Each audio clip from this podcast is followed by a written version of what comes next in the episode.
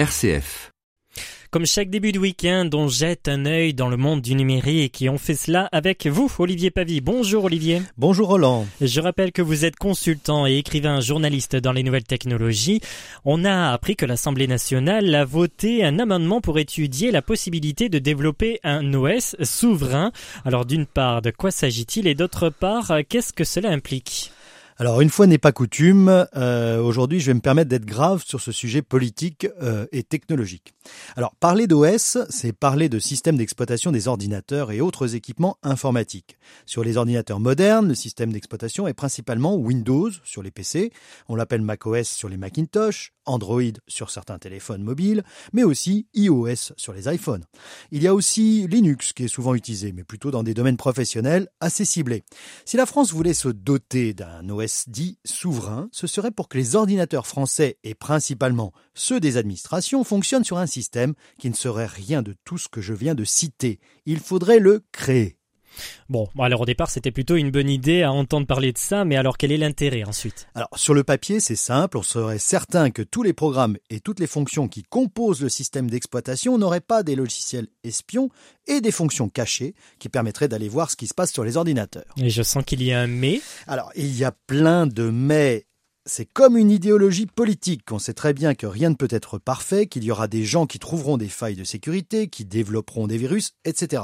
En plus de l'OS, qui va déjà coûter une fortune, le paradoxe, c'est qu'il faudra sans cesse dépenser d'autres fortunes pour développer des logiciels qui existent déjà et que l'on trouve gratuitement parce qu'ils n'existeront pas sur l'OS que l'on aura réinventé. Et vous m'avez dit en arrivant qu'on parle déjà d'un milliard d'euros pour cet OS. Oui, ce chiffre circule sur Internet, mais là encore, je me permets d'avancer que c'est une grande idiotie. On voit que les ministres, l'Assemblée nationale et les députés n'ont absolument pas le niveau pour débattre de ces sujets qui les dépassent. Ce sont les lobbyistes qui agissent dans l'ombre pour alimenter les caisses des grosses compagnies françaises. Je vais vous donner un bon exemple à ne pas reproduire et qui se rapproche de notre sujet d'OS souverain. Le plus intéressant étant que le dénouement de cet exemple s'est passé dans la même semaine que le vote des députés sur l'OS souverain.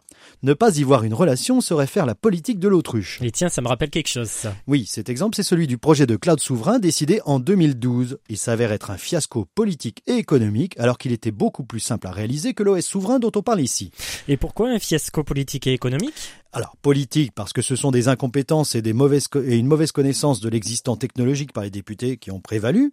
Économique parce que les sociétés CloudWatt et Numergy qui ont été créées pour l'occasion par le gouvernement avec l'argent de la Caisse des dépôts, d'Orange et de Thales, valorisées chacune 225 millions d'euros au départ, soit 450 millions à L2, ont réussi à réaliser 8 millions de chiffre d'affaires à L2 en 2014.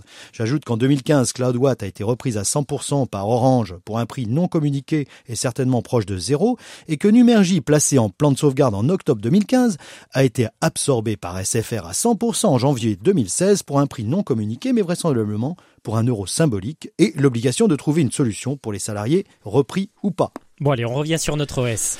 Alors si on revient sur l'OS souverain, imaginez que la situation risque d'être bien pire.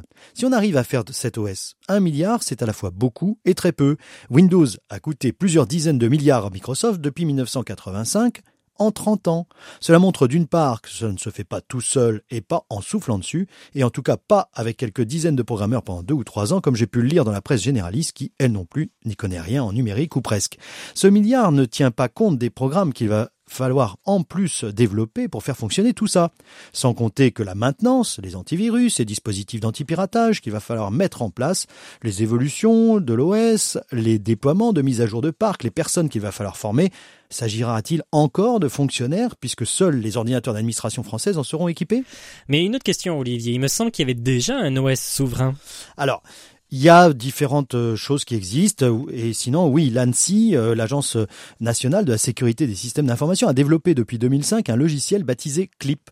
C'est presque un système d'exploitation mais en fait cela s'appuie sur une base de système d'exploitation Linux. C'est une couche logicielle étanche en termes de sécurité entre Linux et les applicatifs de communication de l'ANSI et l'usage éventuel d'un système d'exploitation plus classique qui peut être installé, comme par exemple Windows, qui fonctionne lui aussi dans une bulle étanche par rapport aux applications d'administration, mais reste un vrai Windows dans son fonctionnement et son ouverture vers les réseaux. Et ce pourrait être une solution alors? Alors, si les lobbies que sont les grandes sociétés de services n'étaient pas derrière cette manipulation politico-économique, la question ne se poserait pas. Clip est une solution, il y en En ce qui concerne le lobbying, je rappelle que l'une des plus grosses sociétés de services en informatique est Atos et qu'elle est dirigée par un ancien ministre de l'économie et des finances et et ancien PDG de France Télécom, Thierry Breton.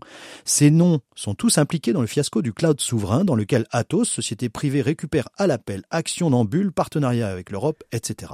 Si je reviens précisément à mon sujet, pourquoi réinventer la roue et dépenser de l'argent là-dedans alors que nous devons nous concentrer sur notre compétitivité, sur l'emploi, la formation dans les nouveaux métiers du numérique, l'éducation, etc.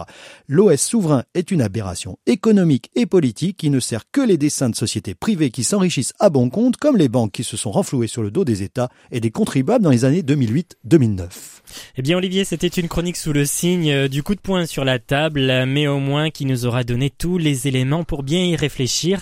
On vous retrouve la semaine prochaine Olivier. Merci Roland, à la semaine prochaine. Et en attendant toutes vos chroniques, sachez qu'on peut les réécouter sur notre site rcf.fr.